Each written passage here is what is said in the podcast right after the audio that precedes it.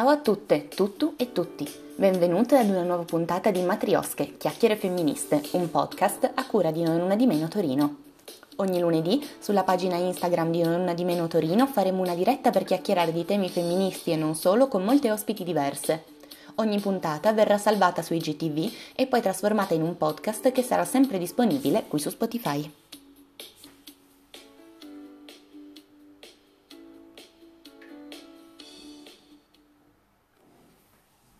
Ciao, benvenuto.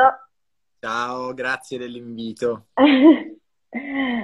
grazie a te per averci dedicato del tempo oggi e anche per la preparazione. Faccio un'introduzione brevissima su Matriosche, intanto che eh, magari altre persone iniziano a collegarsi, e poi partire in quarta perché eh, abbiamo tirato fuori un sacco di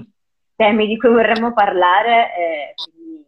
Andrei, vabbè, Matriosche è appunto un progetto di Non Una Di Meno Torino che consiste in una serie di chiacchiere, tendenzialmente ogni lunedì, ci proviamo, non è neanche detto,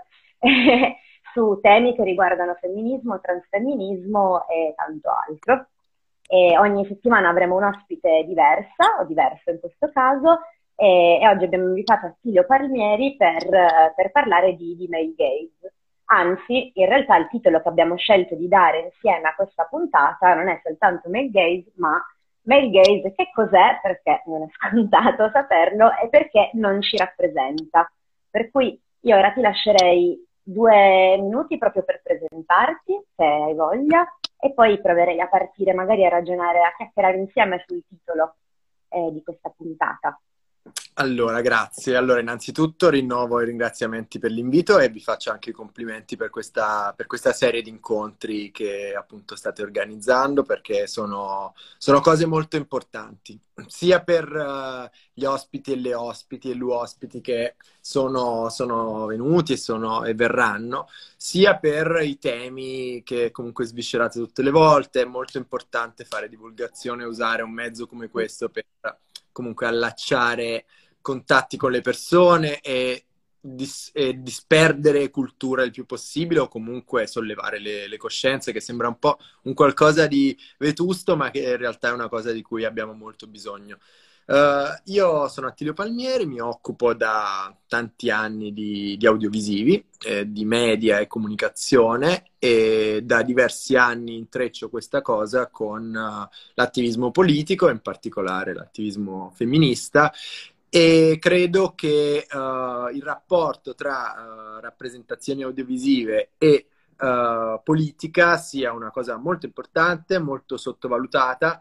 E, e che oggi rappresenti anche un, come dire, un terreno di ricerca molto molto vivo, molto molto valido, non solo dal punto di vista di chi professionalmente si occupa di queste cose, ma anche dal punto di vista di chi semplicemente è appassionato, è appassionato, è appassionato di audiovisivi e che uh, sostanzialmente ha, ha voglia di guardarli altrimenti, di non sottostare a un certo tipo di di linguaggio, di non sottostare a un certo tipo anche di, di modalità, di paraocchi con i quali abbiamo sempre visto certe cose, con certe lenti che spesso ci sono state imposte dall'esterno, eterodirette per certi versi, e provare a, a guardare da altre prospettive certe cose, perché guardandole da altre prospettive le cose diventano non più povere ma più ricche. E quindi anche il discorso con cui appunto iniziamo a parlare oggi, che è quello appunto proprio del concetto di male gaze,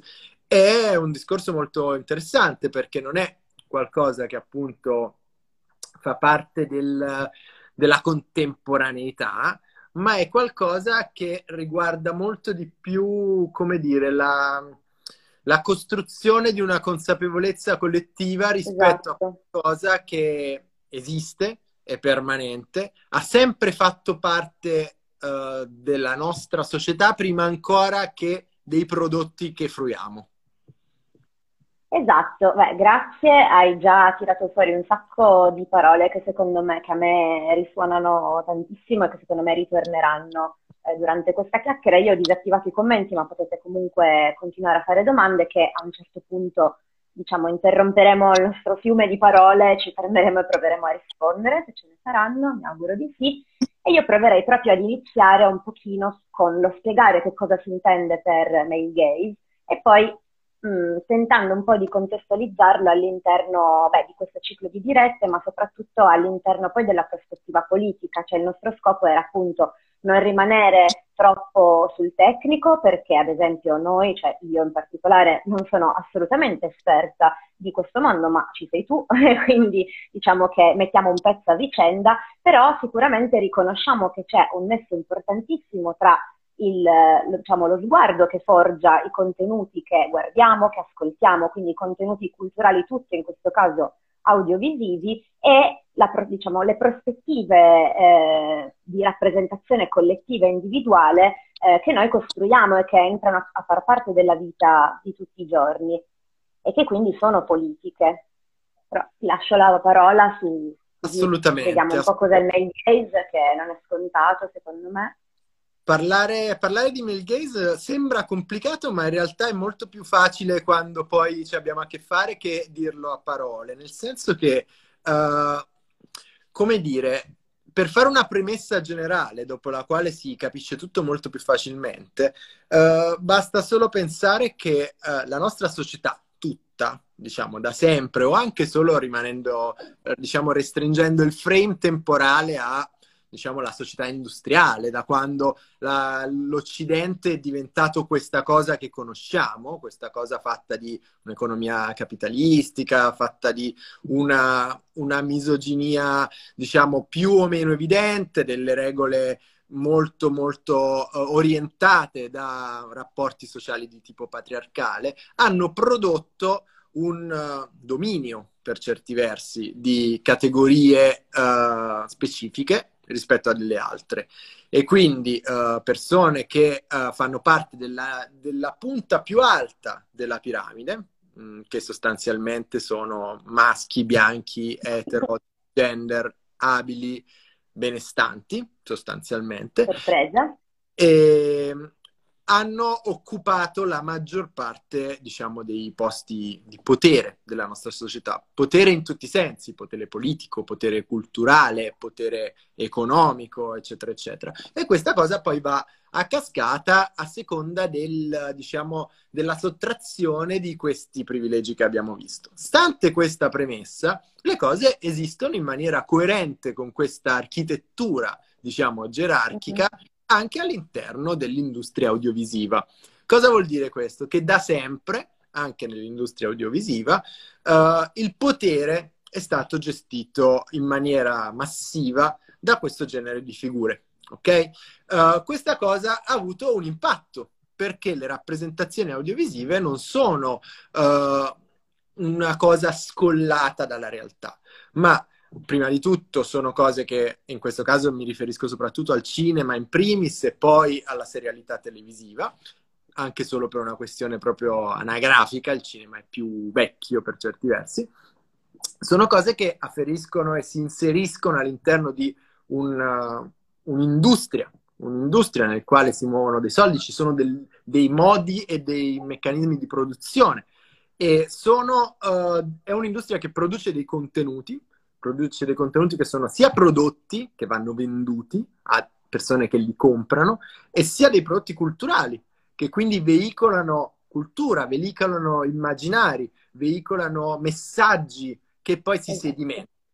e sono prodotti che in ultima istanza si rivolgono a delle persone e quindi hanno dall'altra parte dei target, delle persone che costruiscono, e questi tre livelli sono fondamentali. Nel momento in cui uh, tutta la gestione o quasi tutta la gestione di questa filiera, e in particolare quella creativo barra produttiva, è uh, egemonizzata da, sostanzialmente dai maschi,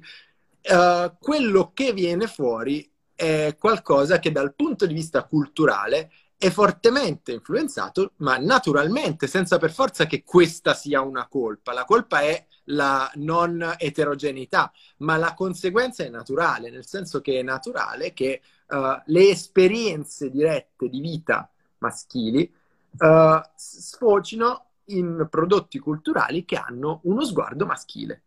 E quindi Uh, questa cosa ha sempre caratterizzato il cinema. Cos'è che è cambiato? È cambiato, le cose, è cambiato il nostro punto di vista rispetto a queste cose. Non è cambiato da ieri, perché è cambiato sostanzialmente dagli anni settanta, in cui, diciamo, all'interno delle teorie del cinema si è affacciata la feminist film theory e si è iniziato a parlare di male gaze, e quindi appunto di sguardo maschile, che è un po' la traduzione di male gaze. Questo vuol dire che, a partire da alcune studiose, in particolare Laura Mulvey, uh, il, il modo in cui vengono strutturati i film e poi le narrazioni audiovisive in generale è stato visto come qualcosa di non neutrale, perché uh, lo sguardo di quella che si chiama, come dire, l'istanza narrante, quindi lo sguardo della macchina da presa, del, del, come dice, come dire, della voce da cui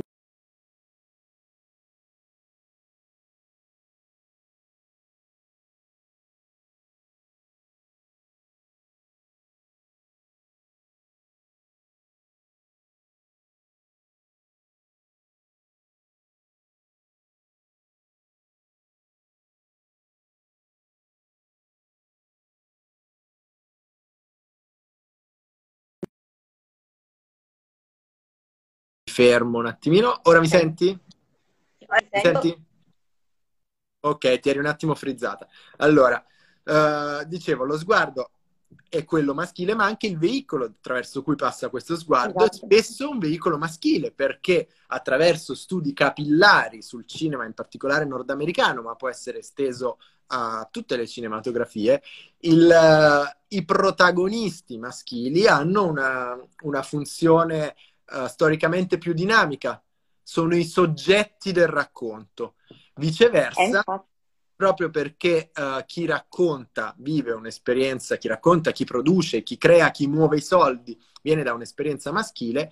è portato, diciamo, a raccontare i personaggi femminili molto spesso come oggetti e non come soggetti. E anche quando sono soggetti, Uh, non vivendo un'esperienza diretta, ma essendo il frutto di qualcosa di molto indiretto, molto mediato, e spesso anche nella, nel, nei casi in cui sono più attivi i personaggi femminili, sono spesso personaggi femminili stereotipati, sono figli di impressioni esterne, sono figli di idealizzazioni da parte del, di un immaginario maschile. E in ultimo anche il target spettatoriale è un target che, per quanto necessariamente deve essere più eterogeneo possibile, perché, come dicevamo, i film vanno in sala da sempre, devono fare soldi, quindi c'è bisogno di attrarre anche le spettatrici sostanzialmente, ma il target principale in questo tipo di storie è comunque uno spettatore maschile. E tu mi confermerai, per tanti anni le donne sono state costrette per certi versi a identificarsi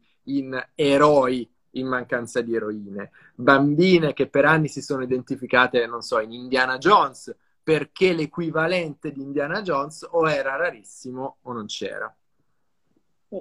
È, è tutto assolutamente super interessante quello che dici, infatti a noi interessava proprio, e ne abbiamo parlato preparando anche con le altre la puntata, questo, diciamo, doppio rapporto biunivoco tra la realtà che ci circonda e i prodotti audiovisivi, i prodotti culturali in generale, che è più o meno lo stesso discorso che facciamo anche rispetto eh, alla piramide della violenza, e partendo ad esempio dalle battute sessiste. Cioè, noi in qualche modo veniamo condizionate, condizionati, condizionati da quello che vediamo, leggiamo, sentiamo, ascoltiamo, e questo condizionamento determina anche il modo in cui noi costruiamo noi stesse e noi stesso, perché banalmente nel momento in cui non abbiamo modelli in cui identificarci, i modelli che ci vengono propinati sono molto stereotipati, perché costruiti da quello sguardo che dicevi tu, che non è mai neutrale, ma è sempre eh, viziato dalla prospettiva in cui si posiziona l'autore piuttosto che l'autrice.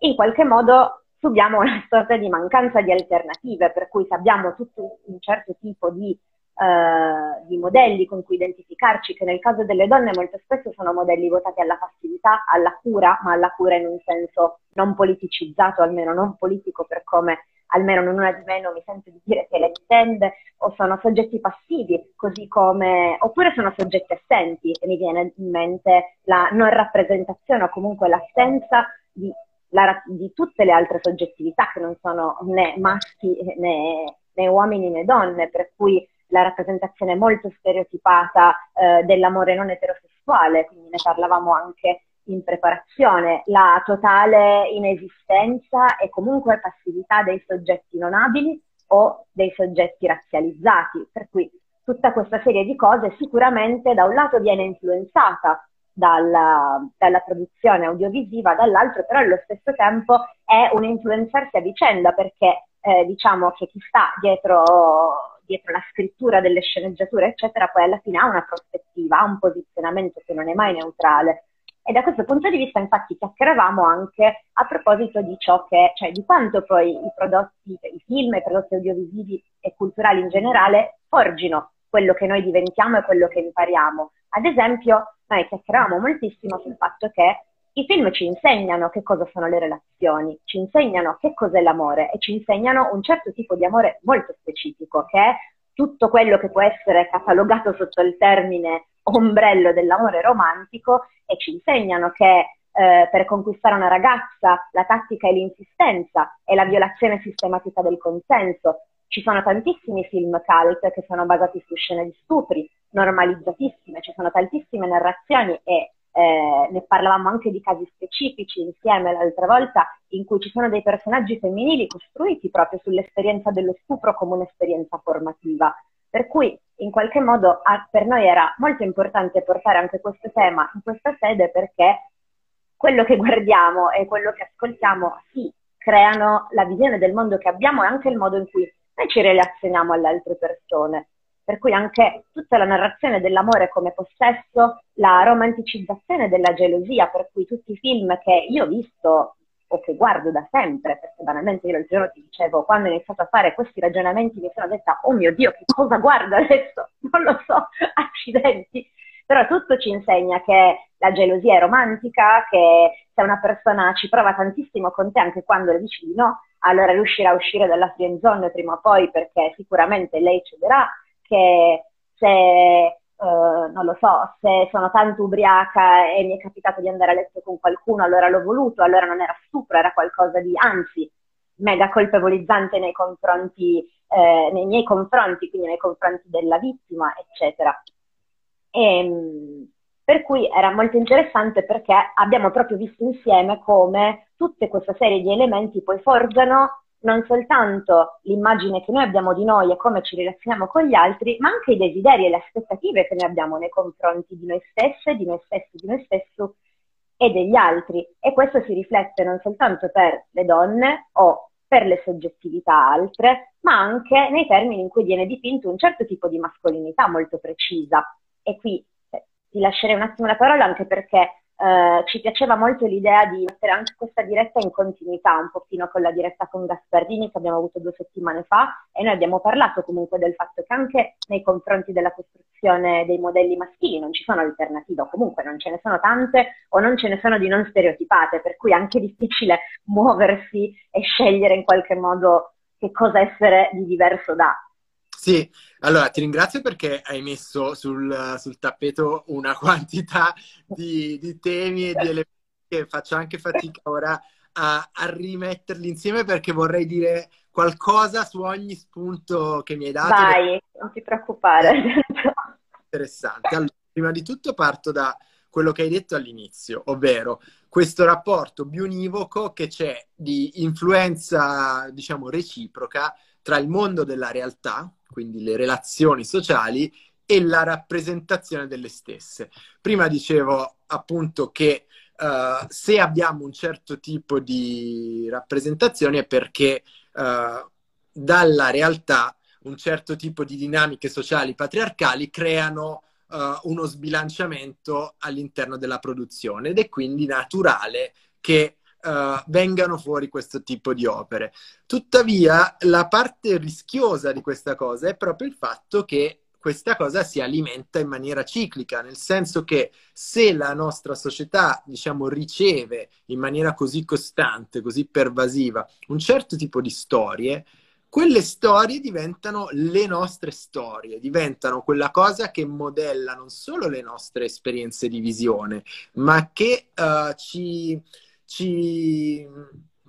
ci innesta quei desideri, un po' alla Inception, ci costruisce un immaginario in cui dover prendere non solo quel tipo di personaggi, ma anche quel tipo di relazioni come se fossero dei modelli a cui ambire. E questo vale... O volereste quel tipo di personaggi e di, re... e di relazioni, esatto, anche. Vale per gli uomini, le donne, vale per tutte le... le... le individualità rappresentate e anche per quelle non rappresentate, perché un certo tipo di invisibilità delle persone nella società è, uh, come dire, alimentato da quella stessa invisibilità, così come un overprotagonismo, in questo caso maschile, di tante persone nella società è uh, alimentato da un overprotagonismo, il motivo per cui prima dicevi... Uh, cavolo, ora come faccio? Non riesco a guardare più niente. L'altra faccia di questa cosa è quella specie di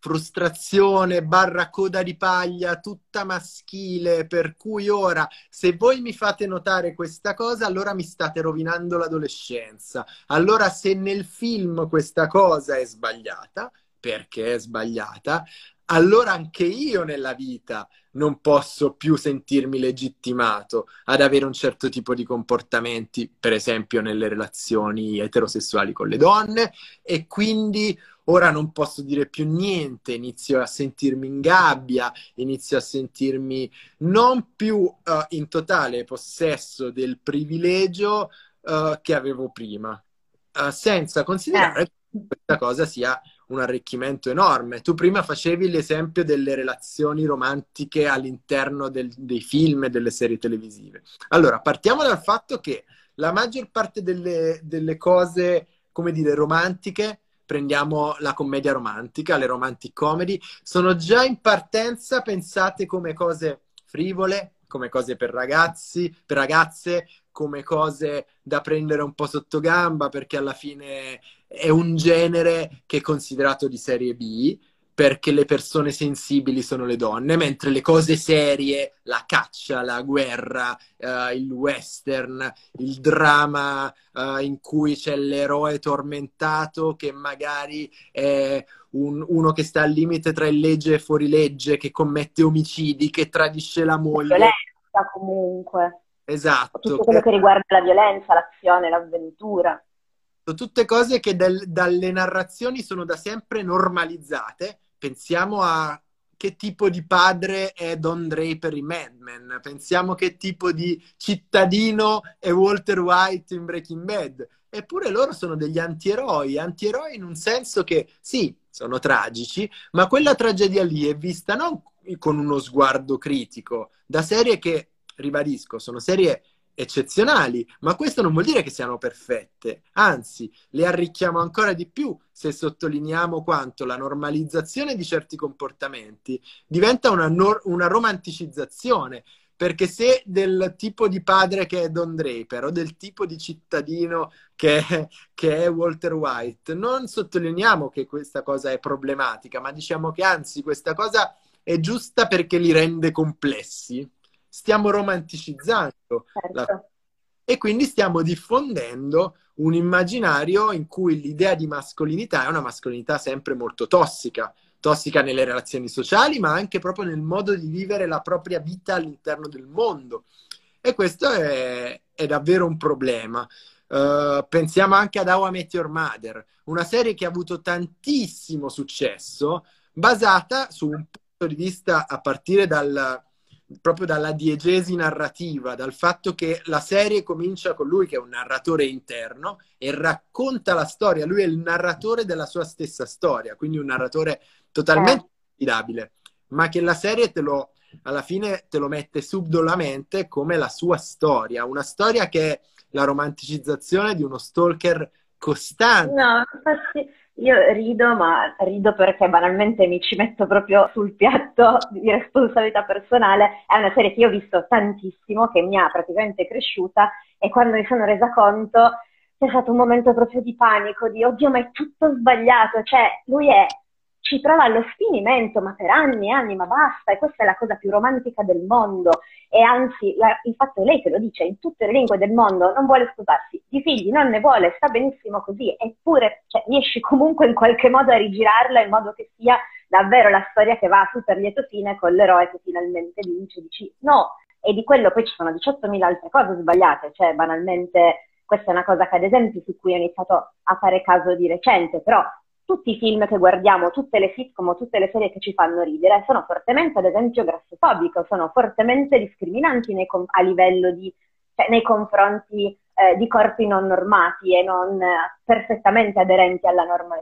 eterosessuale ed eteronormata, per cui cioè, davvero c'è questo momento di spaesamento un po' dato dal fatto che è vero che prendere coscienza di tutti questi temi è come indossare delle lenti, cioè le indossi e poi se te le, cioè, non puoi più toglierle perché ci vedi male, se no inizi a vedere bene e chi è che quando inizia a vedere bene poi ha voglia di tornare a vedere male? Non si può in realtà, perché poi diventa proprio il tuo modo di stare al mondo. E infatti a me interessava anche molto provare a parlare invece di un po' un altro rovescio della medaglia, che è non soltanto il fatto di concentrarsi sulla rappresentazione fatta e finita, ma proprio su quello che stavi un po' dicendo tu, cioè sulla complessità, cioè sul fatto che un personaggio, una serie, un tema, un modo di portare qualcosa in scena può avere sicuramente delle caratteristiche problematiche, ed è anche giusto che esistano dei personaggi che possiamo confrontarci col fatto che ci sono delle cose che non vanno al mondo, ma in qualche modo ogni tanto manca una complessità di prospettiva, no? Quindi, cioè, ci si concentra, si appiattisce in qualche modo la rappresentazione. Non so se, sì, so sì, se, sì. se più o meno mi sono spiegata, era... Capisco perfettamente, infatti cioè, eh, il discorso che facevo sugli antieroi era un po' più o meno questo, nel senso che quel loro essere problematici non è davvero essere problematici, è semplicemente romanticizzare quella, uh, quella sorta di tossicità che invece che essere venduta come reale tossicità è venduta come tridimensionalità. Skyler White in Breaking Bad, la moglie di, uh, del protagonista, è stata vissuta da tutti gli spettatori e le spettatrici come un, uh, un ostacolo da, da, da dover superare, come un problema da dover risolvere. L'attrice stessa ha ricevuto una quantità di odio con persone che sono andate sotto casa sua perché semplicemente era la bussola morale della serie, e in quel momento non era la, il modo in cui la serie raccontava il protagonista era così romanticizzato, così affascinante, che certo.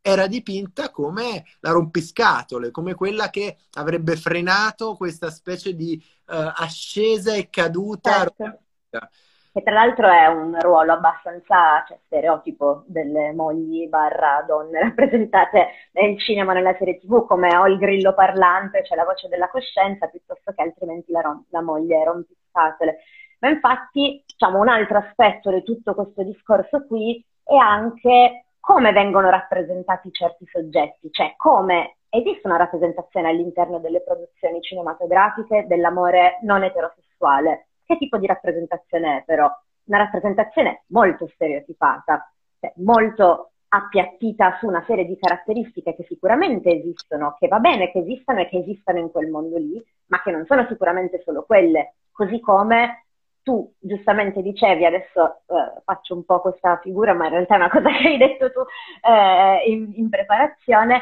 anche quello che in realtà noi conosciamo e che fa parte della norma, però a parte della nostra esperienza, può essere rappresentato diversamente. Cioè, ad esempio, si possono rappresentare le relazioni eterosessuali, perché l'amore eterosessuale esiste, e nonostante sia poi effettivamente faccia parte di tutta quella serie di norme eh, che forgiano un po' il paradigma, però esiste, ma viene rappresentato in modo molto specifico e molto stereotipato anche quello, per cui tutta una serie di cose che ci sono familiari, che siamo noi sostanzialmente, vengono appiattite su questo tipo di rappresentazioni. Sì, sì, sì, sì. Rispetto alla, alla questione delle relazioni non etero, c'è un trope che è veramente emblematico, che si chiama Bury Your Gays, ovvero il fatto che uh, quasi sempre nelle, nei film, in particolare ancora di più nelle serie televisive che hanno una durata più lunga, dei personaggi non etero vengono uccisi. vengono uccisi, perché nel momento in cui ti affezioni a personaggi non etero, che magari hanno anche delle belle, uh, come dire, storie d'amore, a un certo punto, guarda caso, le storie d'amore che finiscono con il principe e la principessa e vissero felici e contenti non sono mai le storie, uh, le storie non etero, perché le storie non etero molto spesso invece finiscono con uno dei due personaggi che uh, viene seppellito, appunto, che viene ammazzato dagli autori o dalle attrici, spesso autori, spesso etero. Uh, questo perché questo ci fa semplicemente notare quanto una giusta rappresentazione è quasi sempre la conseguenza di una giusta rappresentanza, per cui uh, un trope del genere è figlio di una scarsissima percentuale di persone non etero che scrivono, producono, dirigono, perché uh, non è un caso che invece le persone che dominano la produzione, la creazione, uh, non fanno così tanto spesso morire i loro alter ego, ma fanno morire le persone che sono diverse da loro, perché la storia viene guidata dalle persone come loro. E infatti poi quando uh, il microfono viene passato a soggettività che riescono a rappresentare la propria esperienza, le cose cambiano molto. L'altra volta abbiamo parlato, quando abbiamo fatto questa call di preparazione a questa live, di una serie come Pose, e abbiamo visto come Pose abbiamo un produttore che viene, diciamo, da una categoria, per quanto sia un maschio bianco, un produttore omosessuale, che è arrivato ad avere molto potere, come Ryan Murphy, e ha capito che per fare una serie su una comunità di in, soprattutto donne trans, con tante donne trans protagoniste, c'era bisogno di creare una writer's room, un gruppo di autrici composto in gran parte da donne trans. E la serie è, ha dato la guida, uh, lo showrunning, come si dice in gergo, della scrittura a persone come Janet Mock, che è appunto una donna nera trans che ha avuto la possibilità di raccontare la propria storia. Ecco, infatti in... non c'è. Cioè, quel... i, per... sì, i personaggi, anche, non lo so, l'uomo bianco dei sobborghi borghese, cioè sono, almeno dal mio punto di vista, la sto guardando in questo momento e chi mi conosce sa che ne sono ossessionata, sono estremamente complessi, cioè sono davvero poco poco appiattibili su una sola caratteristica. E infatti un po' il discorso si lega a quanto noi diciamo e, e crediamo, in quanto femministe anche intersezionali, cioè dell'importanza del non parlare per, ma lasciare lo spazio a chi vive quel determinato tipo di esperienza e di posizionamento nel mondo per poterne parlare, quindi stare in ascolto, condividere esperienze, ma in qualche modo non parlare per. E quindi chiaramente, tornando allo sguardo che è, è viziato dalla nostra prospettiva antiquata, sicuramente una donna nera, transessuale, piuttosto che una lesbica o una persona disabile, sapranno scrivere come, in qualche modo, partendo dalla loro esperienza, che è certamente sempre soggettiva, però sapranno scrivere molto meglio di me, ad esempio, qual è la vita di una, di una persona non abile o di una persona razzializzata.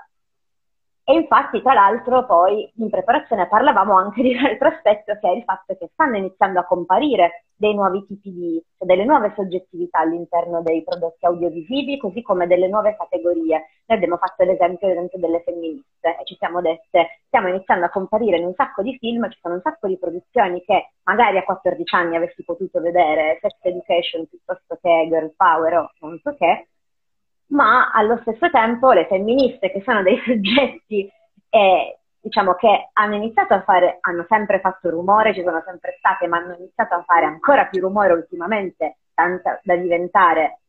mh, cioè, impossibili da invisibilizzare in qualche modo, stanno iniziando a entrare all'interno della rappresentazione mainstream, ma anche lì in maniera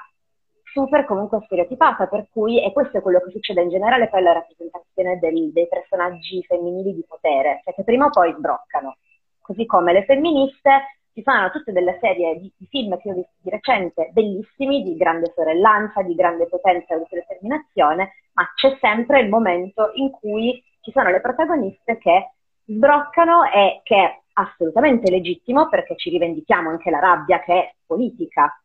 però in una maniera per cui passa sempre il messaggio del... cioè c'è comunque sempre un momento in cui alla fine viene normalizzato il fatto che sì, è vero che siete un po' isteriche comunque, cioè alla fine tutto bello, però in realtà tutto molto giocato sul fatto che eh, alla fine comunque in qualche modo non la sapete gestire questa attenzione, così come le don- i personaggi di potere di cui io mi sono innamorata, cioè ad esempio Daenerys Targaryen è un personaggio meraviglioso e ci rimane un sacco male perché fa una scalata al potere pazzesca che parte anche da un background di violenza estremo e anche lì, cioè, comunque problematico, e poi appena riesce ad avere il potere che in qualche modo è legittimato da questa scalata faticosissima, impazzisce. Eh e... sì, mi hai dato un bell'assist su questo, perché anche qui, secondo me davvero, uh, tutte le persone che vi parlano di uh, sono le solite identity politics, eccetera, eccetera, stanno in maniera più o meno consapevole mantenendo uno status quo discriminatorio. Perché uh, la rappresentanza è sempre fondamentale, come vi dicevo. Uh, Game of Thrones è una serie che ha quasi ottanta episodi con mh, due o tre sceneggiatrici, due o tre su ottanta episodi. Questo vuol dire che è una serie scritta profondamente dalla prospettiva maschile, pur avendo tanti personaggi femminili. E questo è ancora più grave perché è un aggravante. Un personaggio come Daenerys lo testimonia tantissimo quanto uh, lo sguardo maschile sia stato per lei una vera e propria condanna. Una condanna che suona come una beffa a me, e non immagino quanto possa suonare come una beffa a tutte le spettatrici che in lei hanno visto un simbolo liberatorio, un simbolo di emancipazione, e che nel momento in cui a un certo punto si è trovata uh, a dover concludere, a dover fare quello che i maschi fanno sempre, quindi amministrare il potere che aveva acquistato, uh, perde la testa. Perde la testa perché a un certo punto quella storia non diventa più la sua storia. Chi l'ha scritta ha deciso che non deve più diventare la sua storia perché la de- deve prima impazzire, diventare una specie di stragista e poi deve morire per il bene collettivo. E questa è, una, è un tipo di, di parabola che è intrisa di misoginia, perché come dicevo prima, il punto non è la rabbia, il punto non è l'essere uh, per forza perfette o iperrazionali, il punto è cercare di capire come viene uh, gestita la, uh, come dire, l'emotività dei personaggi, perché è chiaro che uh, la gestione dell'emotività della protagonista è una condanna misogina che quel personaggio non si meritava e che nessuna donna avrebbe scritto così quel tipo di evoluzione. Per esempio, io ti faccio anche l'esempio di una serie che io ho amato molto, che si chiama Crazy, Crazy Ex Girlfriend, che uh, si trova su, su Netflix, credo, attualmente, e che è scritta da due donne e incrocia romantic comedy e musical, tutto all'interno anche di un discorso, come dire, molto molto legato alla salute mentale della protagonista, che parte da, si, tutta la storia si innesca da forte gelosia, dalla voglia di una donna di riconquistare l'uomo che sente di aver perso e che crede essere la sua anima gemella, quindi anche un gender swap del solito uh, maschio che di riconquistare la donna che ha perso, ma all'interno di questa cosa c'è una riflessione su la salute mentale, la rabbia, eh, i disturbi anche compulsivi, fatti dall'interno, da una prospettiva femminile, e sono totalmente problematizzati. Anche la parabola è una parabola che è molto molto, non dico risolutiva, ma che va a mettere dei mattoni uno dopo l'altro profondamente coerenti e mai Uh, come dire, pacifici, mai uh, volti a costruire la femminista perfetta, perché poi il problema è anche un po' quello, dire ok, se uh, i personaggi femministi hanno dei difetti, allora è un problema. Ci sono personaggi come questi che hanno tanti difetti, ma ogni difetto viene strutturato e caratterizzato con un'attenzione che ha una prospettiva interna e profondamente rispettosa di quella soggettività può avere. Sì, infatti è quello che, che dicevamo prima, grazie, perché anche su questo aspetto del, della rabbia, della rappresentazione dei sentimenti, era quello che intendevo ovviamente, però questo era, diciamo, riportato in modo molto molto più articolato, però anche proprio frutto di quella imperfezione di prospettive, quindi visione, sguardo più complesso sulla realtà. E da questo punto di vista un po' mi viene da, diciamo, accennare a un tema che noi, preparando la puntata anche insieme alle altre, eh, abbiamo trovato molto importante, anche in qualche modo impossibile da ignorare, parlando di queste tematiche, molto complesso, che è, posto che vogliamo determinare, cioè vogliamo delle altre rappresentazioni, perché queste non ci piacciono, vogliamo delle rappresentazioni che non siano normalizzanti, stereotipanti, che non siano opprimenti e che non ci eh, restituiscano una visione della realtà come fortemente normata ed eteronormata, eccetera. Quindi vogliamo essere rappresentati, rappresentati in altri modi. Allo stesso tempo, però, questa richiesta in qualche modo non rischia di essere una richiesta alle grandi case di produzione, di distribuzione, quindi da un punto di vista, diciamo,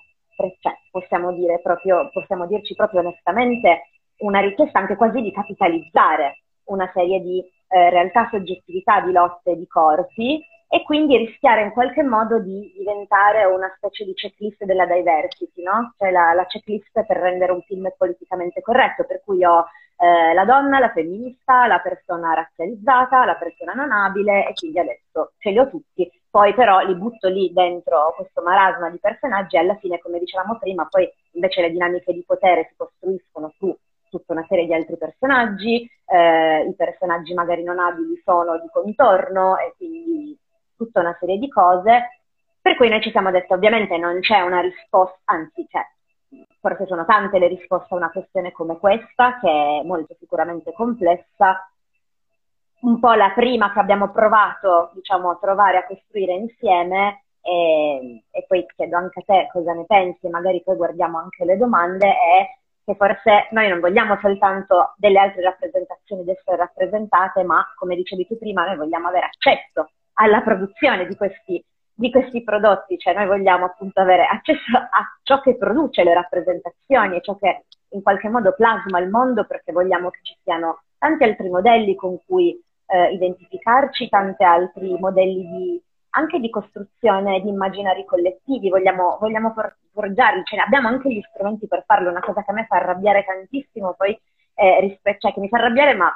perché ci tengo particolarmente anche rispetto a un sacco di discorsi sul femminismo come qualcosa di distruttivo, eh, come una carica appunto di distruttiva che vuole solo decostruire, eccetera, e che no, non è vero, cioè noi vogliamo costruire, noi vogliamo trasformare il mondo politicamente, e soprattutto la cosa importante è che noi sappiamo come farlo, cioè lo sappiamo benissimo, gli strumenti ce l'abbiamo, abbiamo tutto quello che, che ci serve per farlo, e quindi ci veniva un po' da dire, forse questa potrebbe essere un po' una prima, una prima risposta, diciamo un grande obiettivo.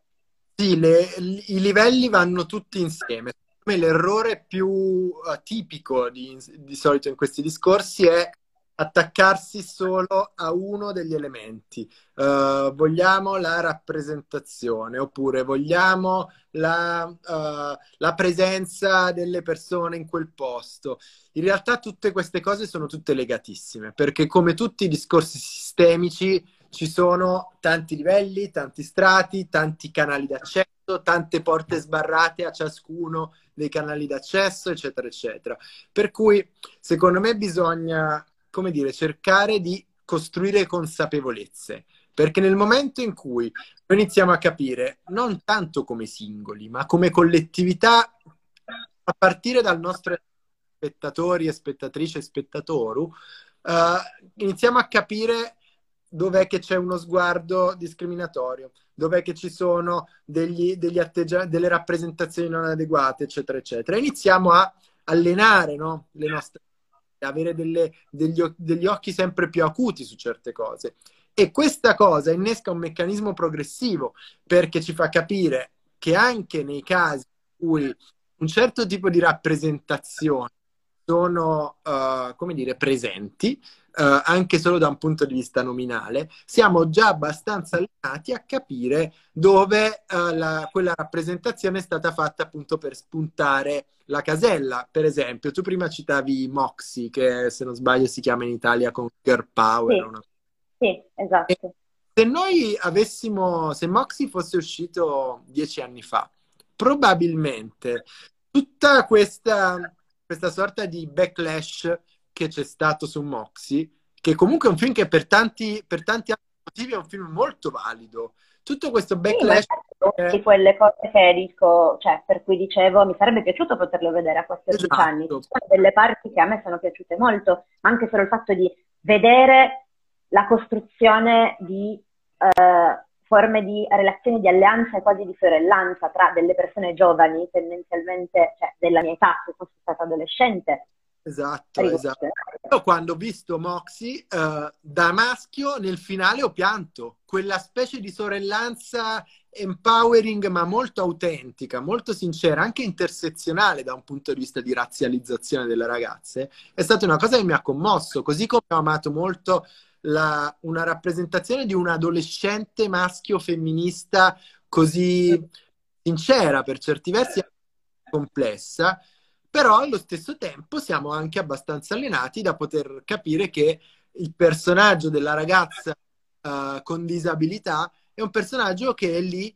scritto e posizionato in un, con una passività che uh, è umiliante, è umiliante da quel punto di vista. Però probabilmente se fosse uscito dieci anni fa questa cosa ci sarebbe andata bene. Se oggi abbiamo questi occhi così allenati è perché proviamo giorno dopo giorno ad allenarli sempre di più, e il punto è che poi le, le serie che raccontano persone con disabilità molto spesso, quando lo fanno bene, hanno delle esperienze dirette. Io consiglio sempre questa serie che sta su Netflix, che si chiama Special, che è realizzata da uh, un, uh, un autore che è anche l'attore protagonista, che è non solo una persona queer, ma anche una persona che vive da, da, da sempre con una paralisi cerebrale e che quindi racconta la disabilità dall'interno, anche per dire la sessualità incrociata con la disabilità, con una complessità che nel momento in cui poi ne vediamo altre di rappresentazione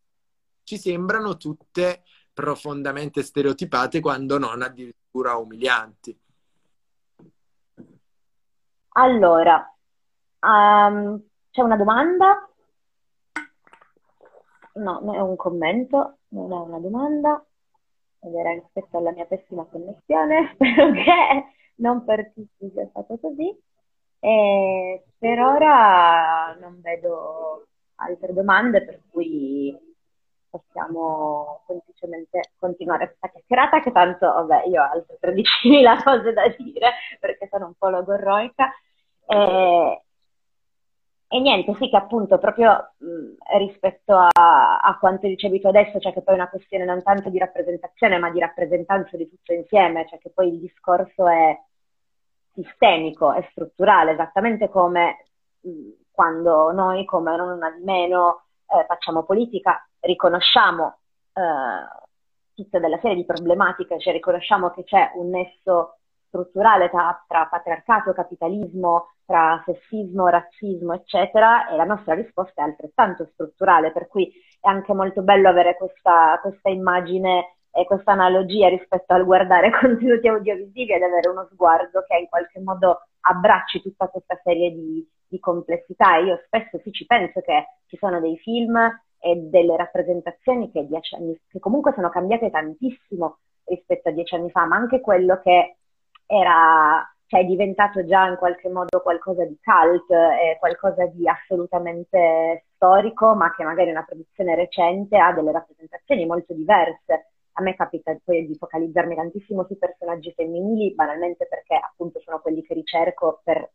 riconoscermi, però ci sono, diciamo, mh, molto spesso si trovano già delle rappresentazioni un pochino più complessificate. Sì, sì, sì, sì, assolutamente. Basta davvero pochissimo per uh, cercare ah. anche la, la parola ah. ad altre persone, e questa cosa cambia. Allora, c'è una domanda eh, su appunto la serie Ginny e Georgia, che è una serie appunto molto recente, in cui c'è questo personaggio, eh, Georgia, della mamma, che è un personaggio che ha subito uno, una, una storia, diciamo, di violenza alle spalle. E nel momento in cui, cioè, esce fuori, diciamo, questa cosa da una conversazione con la figlia, e anche qui subito la figlia le chiede se in qualche modo sia stata formativa, questa esperienza. E poi in più, appunto, mh, eh, questa domanda ci, ci dice, in qualche modo, sembra per certi versi una narrazione diversa dal solito. Allora, sì, devo dire che io da questo punto di vista, uh, pur non essendo una serie non priva di, non essendo una serie priva di problemi, priva di mh, parti contraddittorie,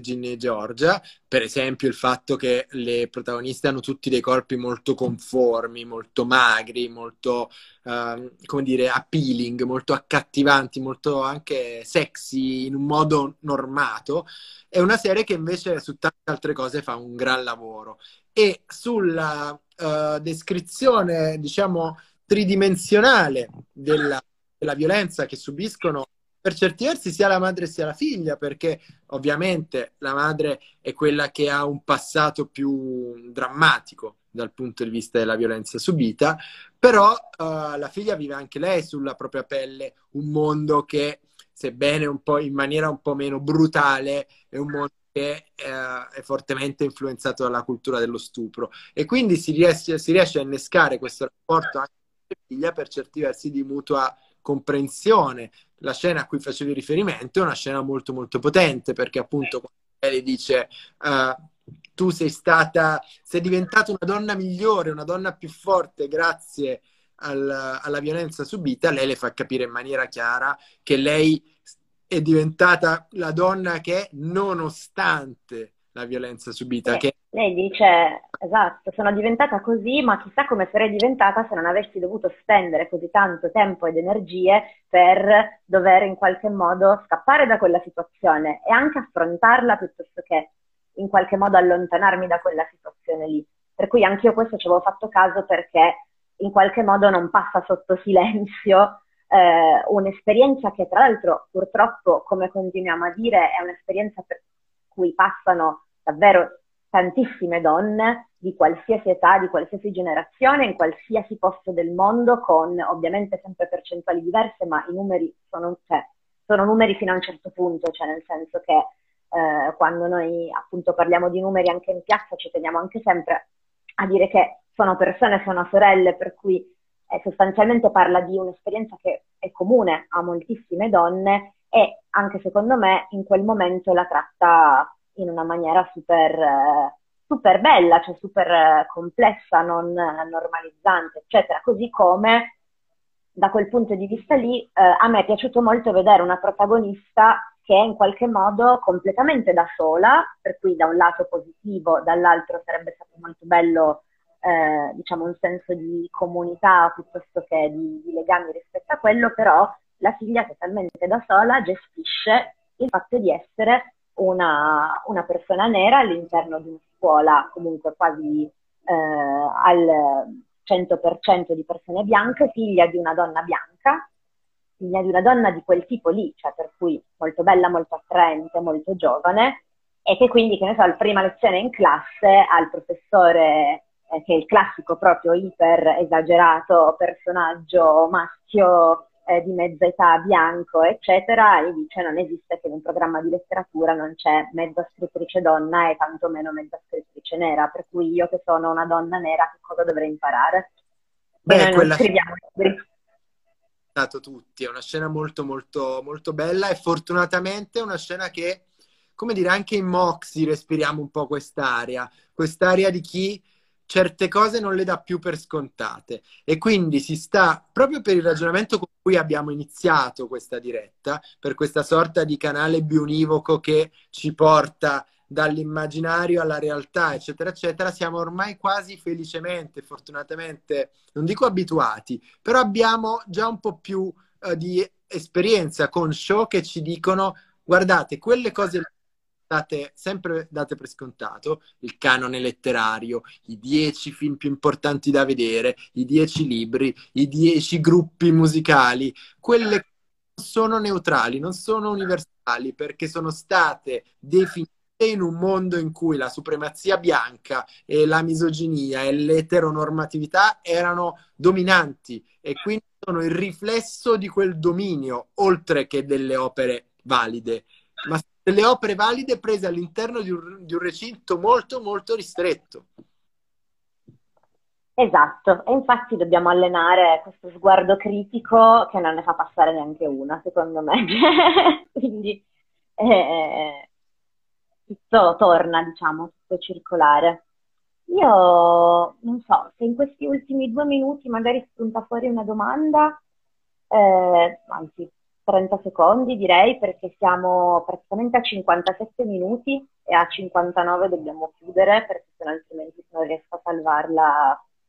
diciamo che diventa poi proprio un peccato, e quindi volevo avere anche il tempo poi di salutarci come si deve senza dover chiudere e scappare. Per cui non so se c'è qualche domanda, ultima domanda dal pubblico, altrimenti magari ci avviamo alla conclusione.